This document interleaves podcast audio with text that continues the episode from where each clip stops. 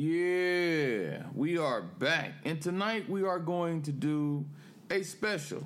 We're going to be talking about head coverings, okay? All around the world. Yeah, I know y'all excited. I know y'all excited. Yeah. All around the world, there is confusion in Christianity regarding head coverings, just as well as in the Israelite camps.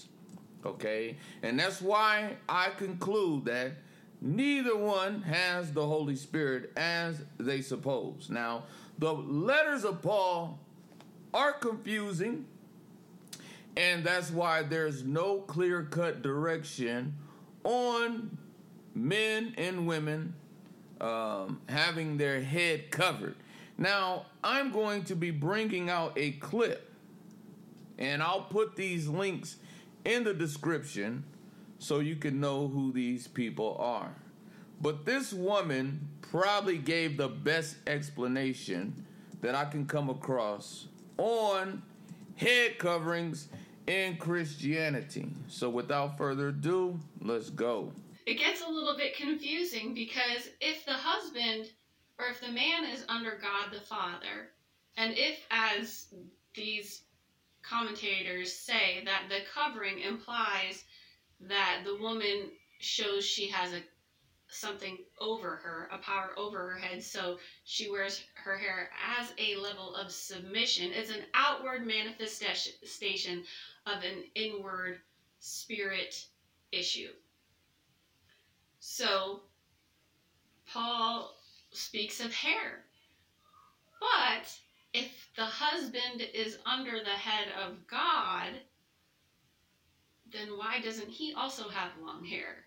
So it's it's that's where I think it gets confusing because if it's if the hair is just a symbolism of submission under authority, then you would think that the man also would have a covering to show his submission to God as his authority. And it doesn't really say that. What it comes down to is they're talking about glory. And and it says in verse um in verse 7 for a man indeed ought not to cover his head for as much as he is the image and the glory of god and in verse 14 you can see that he's speaking of hair because he says you know it doesn't you know judge amongst yourself is it not against nature for a man to have his head covered in hair and they're talking about women having their head shorn. You know, if if she's not under submission, she might as well just shave her head. And and so that's why you're all like, wait, what? Huh? so why is it that when the man's head is uncovered, he is the image and glory of God? And it makes me wonder, you know, does God have short hair? I don't know. Because then it gets even more confusing in verse 13 where it says, Judge this amongst yourselves. And then in verse 16 it says, But if any man seem contentious, we have no such custom. So it's like he's just saying this is a customary thing that isn't a hard line, you know, matter of practice and procedure, but more that he's just making an observation but what we do know is that he's saying that the man is the image and glory of God and reflects that relationship between God and Christ. And then it says that the hair of the woman, I'm going to read the verses. Doth not even nature itself teach you that if a man have long hair, it is a shame unto him? But if a woman have long hair, it is a glory to her, for her hair is given her for a covering. So you can see that our hair is given to us as a covering, but that long hair is a glory unto the woman, just as the man who submits himself and his hair isn't long, he is glory unto God. So that's why I say there's a lot more confusing things than clear things what I would look and say conclusively is that this is a custom a custom issue. It's a cultural issue as to whether when a woman prays she's to have her head covered or uncovered. But when in doubt, go with what is clear in the fact that he says that a woman's hair is a covering. And so if you are feeling uncertain, like, should I pray if my head is uncovered? Then grow your hair long. Because we can see that long hair is a glory unto the woman. And that's just a biblical statement. Um, obviously, there are subjective, relativistic ideology as to whether a woman feels like her hair is a glory or not. But that's just your personal preference. But according to scripture, if a woman have long hair, it's not just hair, long hair, it is a glory to her. For her hair is given her for a covering.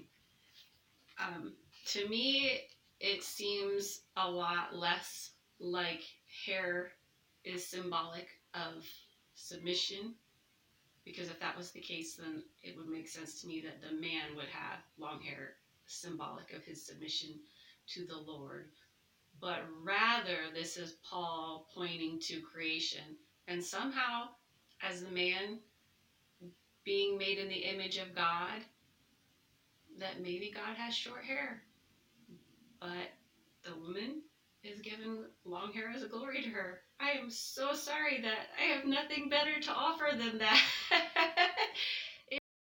right there. She even admitted it.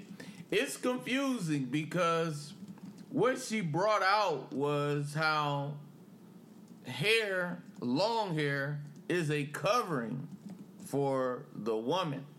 And she also went to the key point and let me get that real quick so I don't butcher it up. But this is going to be in Corinthians chapter 11, of course. I know y'all know that.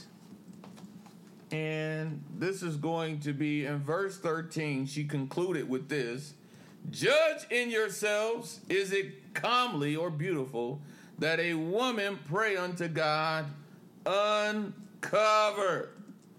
He gave the church the opportunity to judge for themselves. He didn't put no mandate on them. And verse 15 is the point. But if a woman have long hair, it is a glory to her, for her hair is given her for a covering. So he's constantly saying a woman must cover her hair, she must cover her hair. And then he is saying, look, her hair is a covering. And verse 16, but if any man seem to be contentious, like they arguing about it, they fussing about it, they're making a big deal about it. This is what Paul concludes.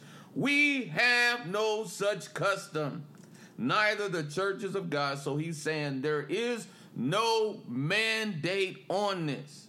And I'm going to let her finish. It is confusing, but it doesn't say that women have to wear a hat to pray. It doesn't say that at all. And it doesn't say that a woman has to, you know, wear a hat when she's out in public. It doesn't say anything like that, which is the traditions of men, how they've made it today.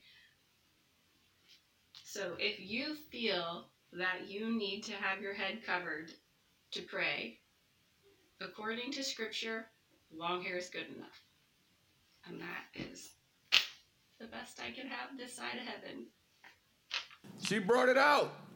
She brought it out. She was like, "Look, you know, there's no scripture that say a woman has to have her head covered walking around.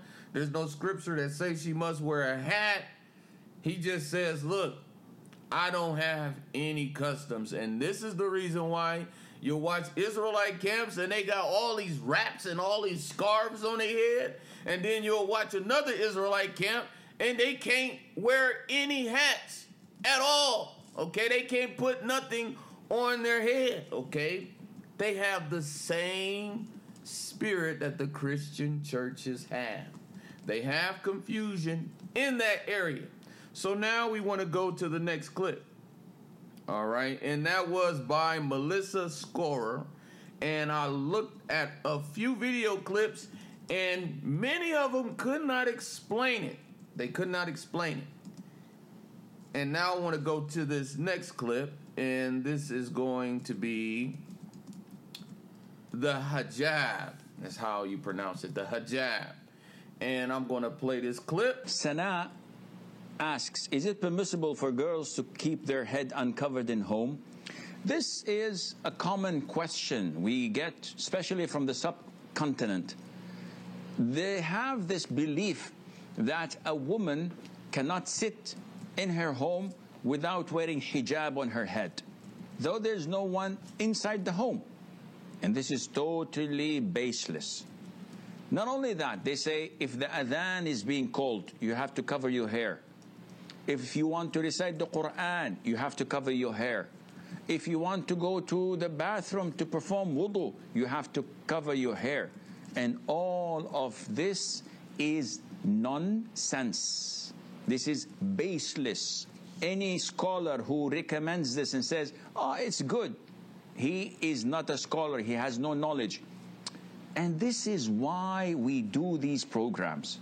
This is why we give lectures. This is why we would like to revive Islam truly and purely from the authentic sources, from the Quran, from the Sunnah, according to the understanding of the three favored and blessed generations of all times.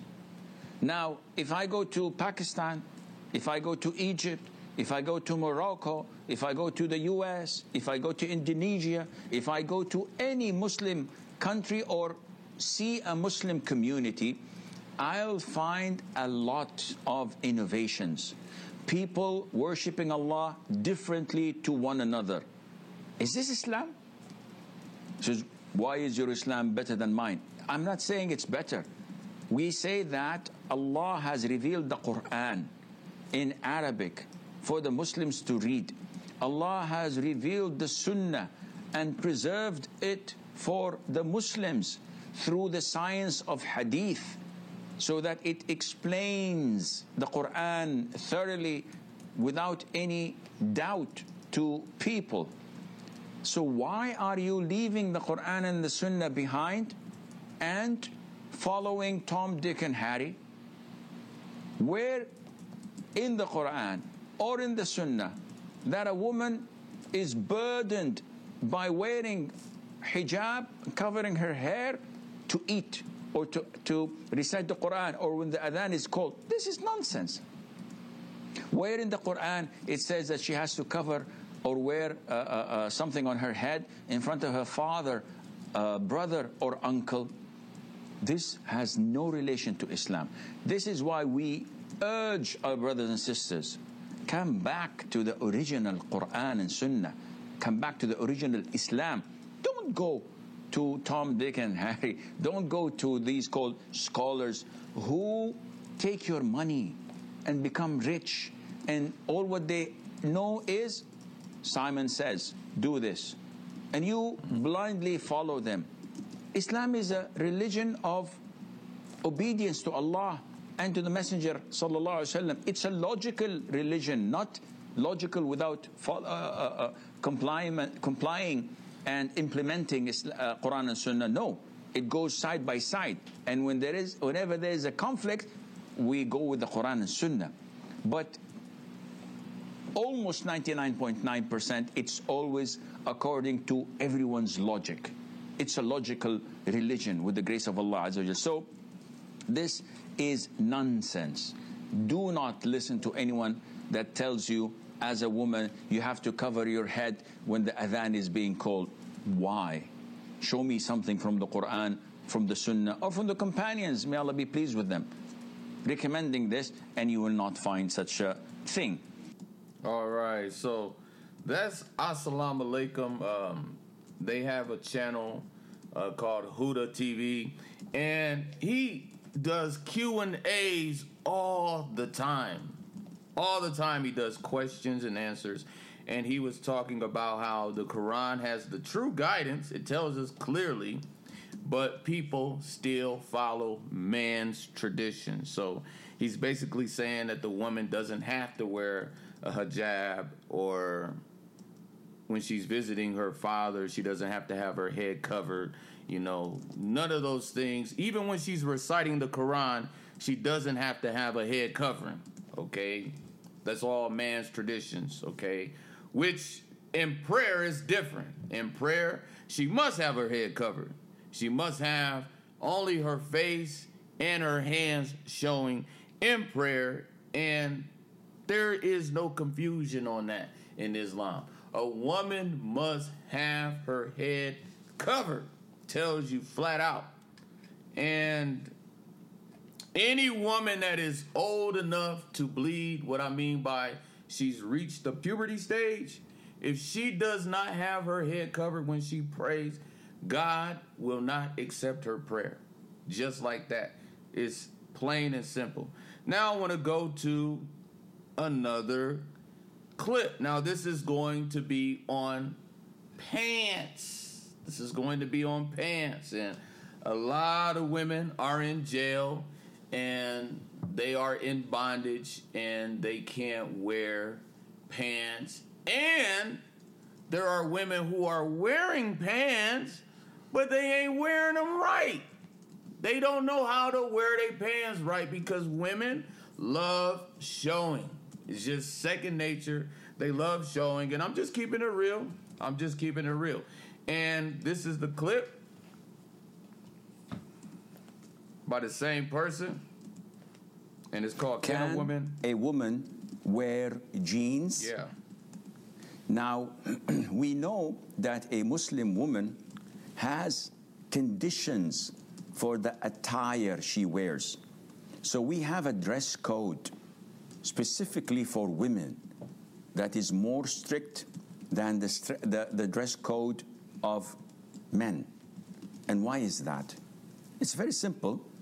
This is human nature. People are drawn to beautiful bodies of women, while beautiful bodies of men do not usually attract them. This is why Islam mandates hijab on women, but it does not mandate hijab on handsome, beautiful men. Therefore, part of the conditions of a Muslim woman attire is that it does not fit her body. It does not show her body curves and bone structure.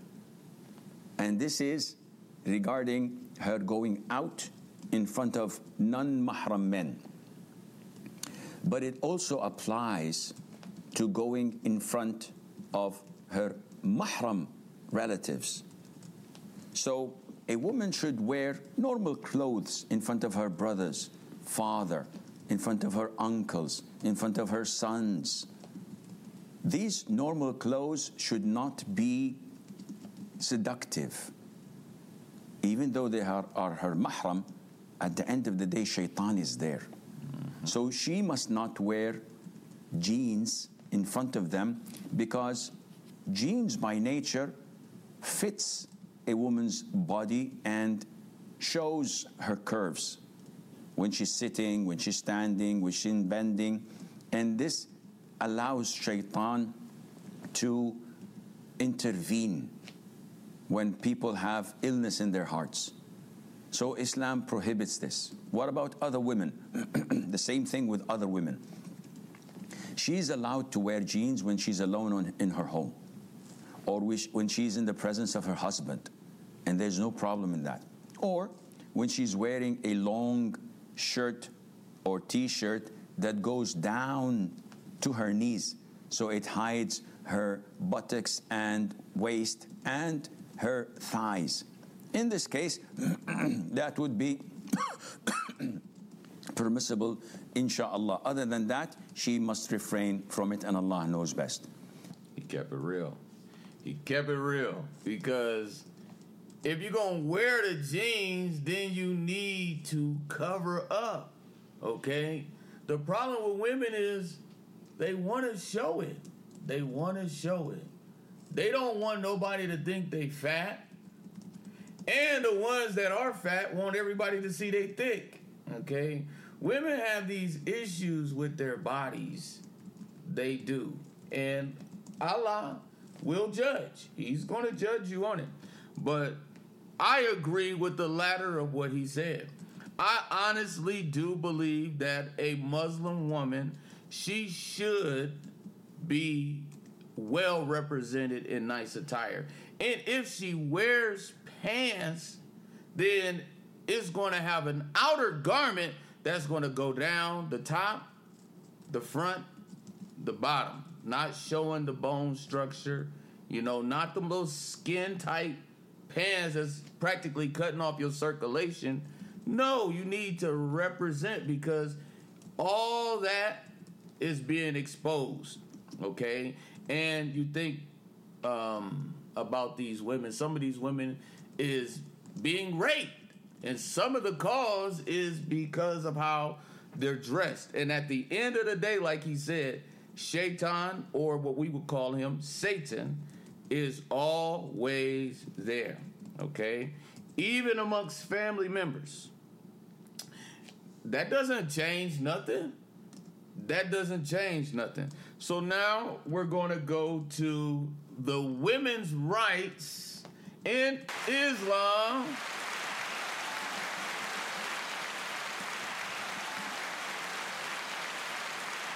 the Muslim women's rights. Okay. Now we know the women's rights in Christianity. All right, y'all. Y'all knock it off. Okay. They gotta be quiet. They gotta they gotta shut up. Um, they gotta stay under authority.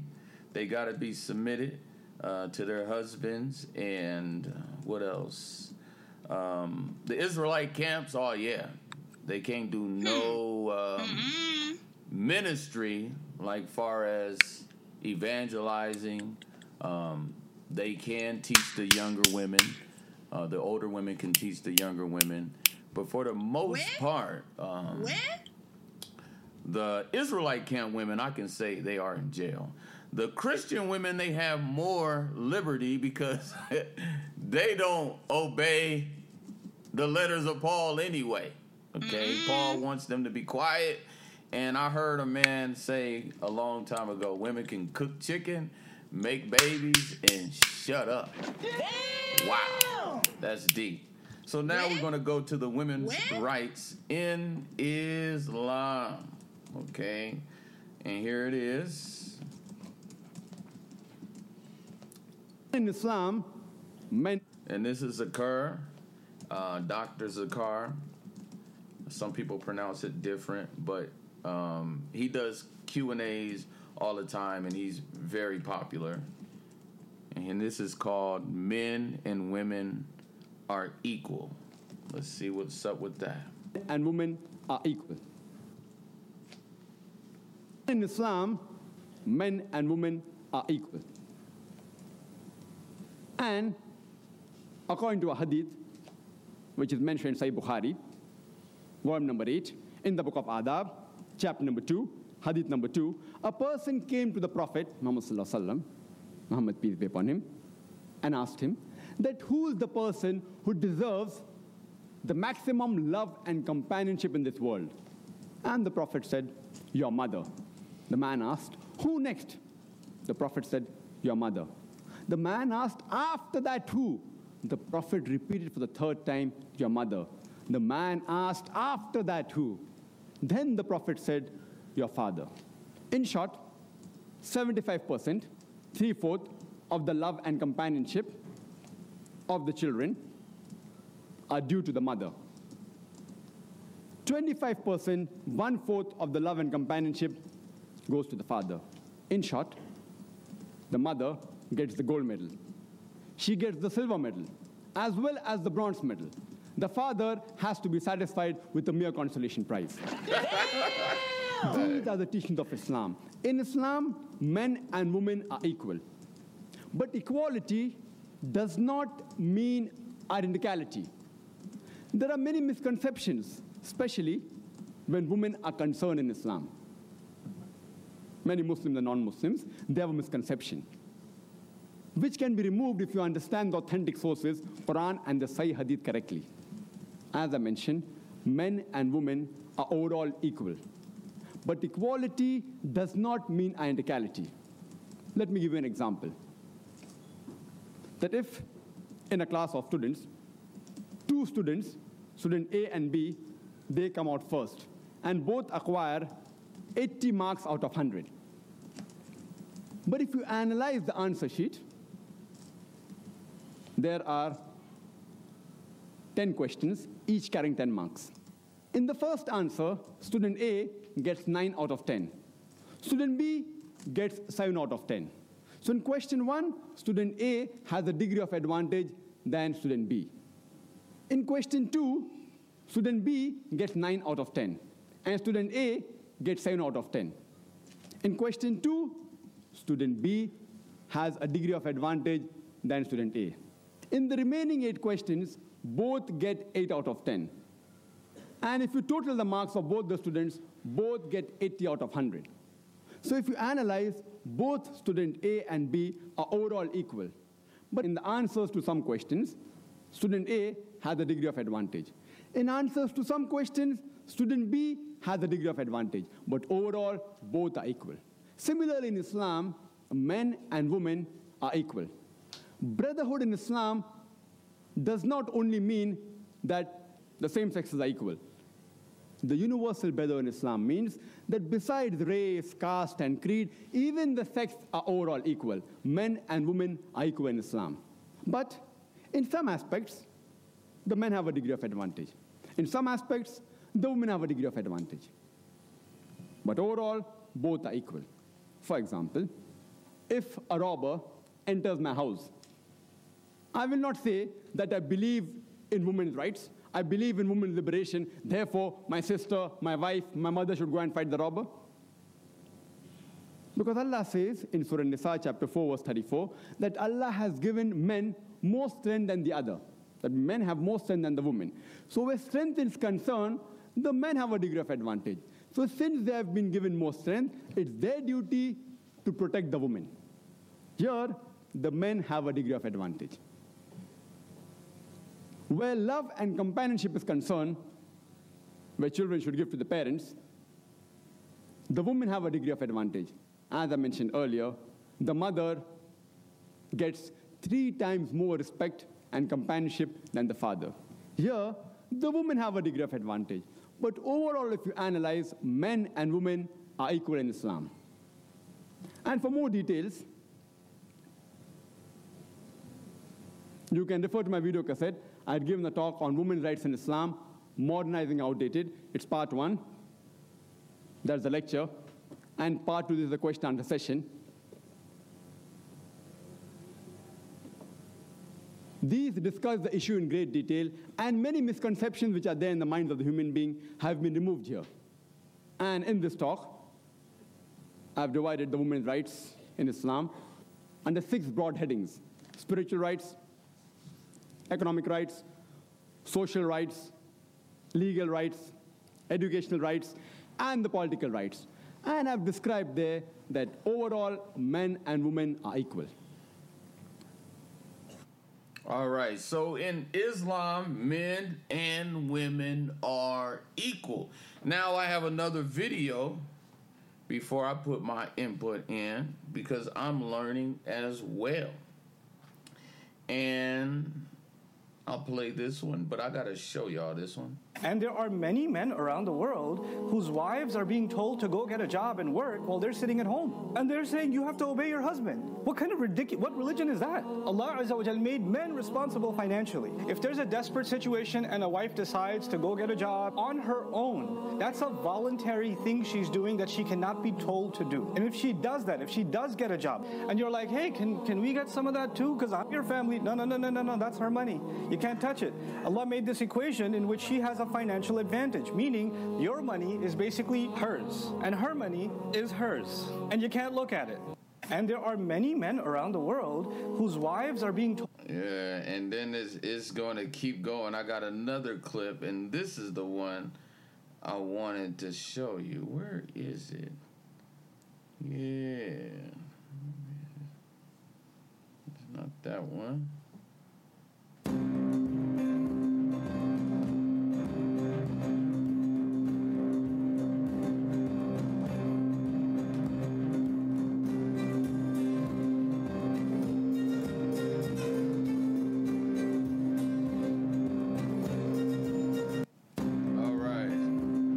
So y'all see that there are rights in Islam for the women.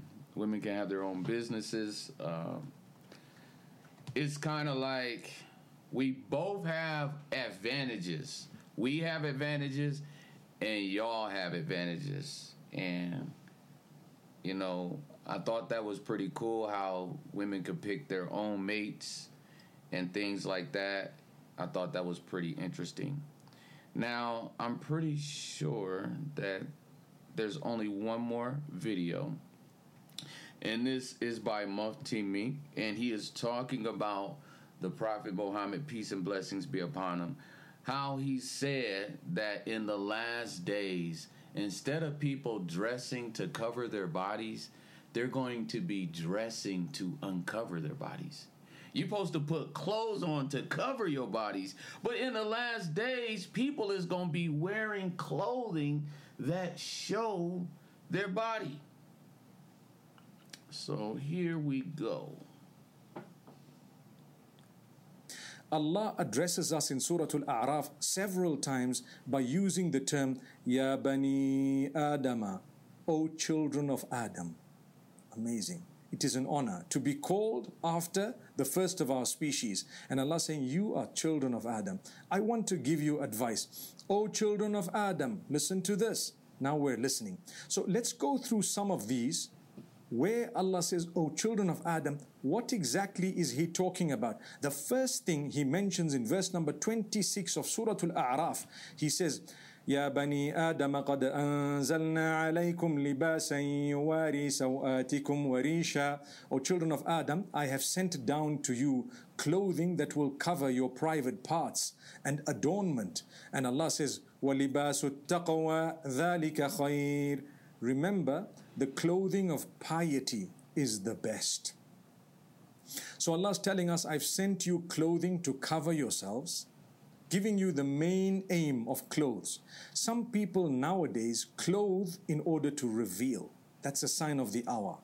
The prediction of the Prophet Muhammad, peace be upon him, he says, People will cover to be uncovered.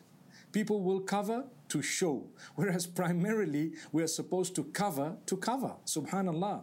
So remember that. Allah is telling you, O children of Adam, I have sent you clothing to cover to cover. That's the main aim, to cover your private parts. And Allah is saying, as adornment. Now, when He speaks of that adornment, He quickly tells you, remember to clothe yourselves with the clothing of piety, of modesty. That modest wear and that clothing of piety is what Allah will be pleased with. So Allah is telling you, libasu taqwa dhalika khair. You want to achieve comfort, make sure you're dressed in the most appropriate way.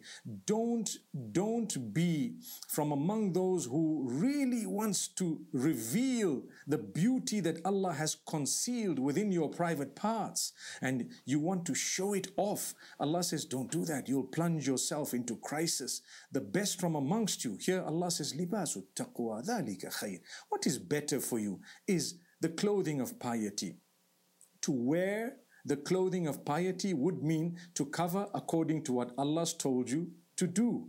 And also to adorn yourself with piety means it's not all about your clothing alone, but it is about your character, your conduct, the do's and don'ts, the way you carry yourself as a human being. All of that is included in the term libasu taqwa, the clothing of piety. You cannot be covered from head to toe and still do that which is immoral. And you cannot be a person who is not bothered about how they address others or how they carry themselves and simply say, I've grown my beard, I've perhaps just covered my private parts. It's not good enough. But what Allah wants you to do holistically ensure that your dressing is also appropriate and it's that of piety and your attitude your character your relationship with Allah and the rest of the creatures of Allah subhanahu wa ta'ala is also that of piety then you will be able to achieve that comfort even in times of crisis. May Allah subhanahu wa ta'ala grant us all goodness. All right so yeah that's pretty much it. I liked how um, I learned that when it comes to head coverings in Christianity and Israelite camps, there is confusion. But in Islam, it is mandated that a woman cover her hair to pray because God will not hear her. And also like how we close with Mufti Menk and how he talked about it's not just about covering up yourself, but it's also about having a good character and the way you conduct yourself. So, with that being said, we are done, and it's time for us to get into words, shall we? We shall.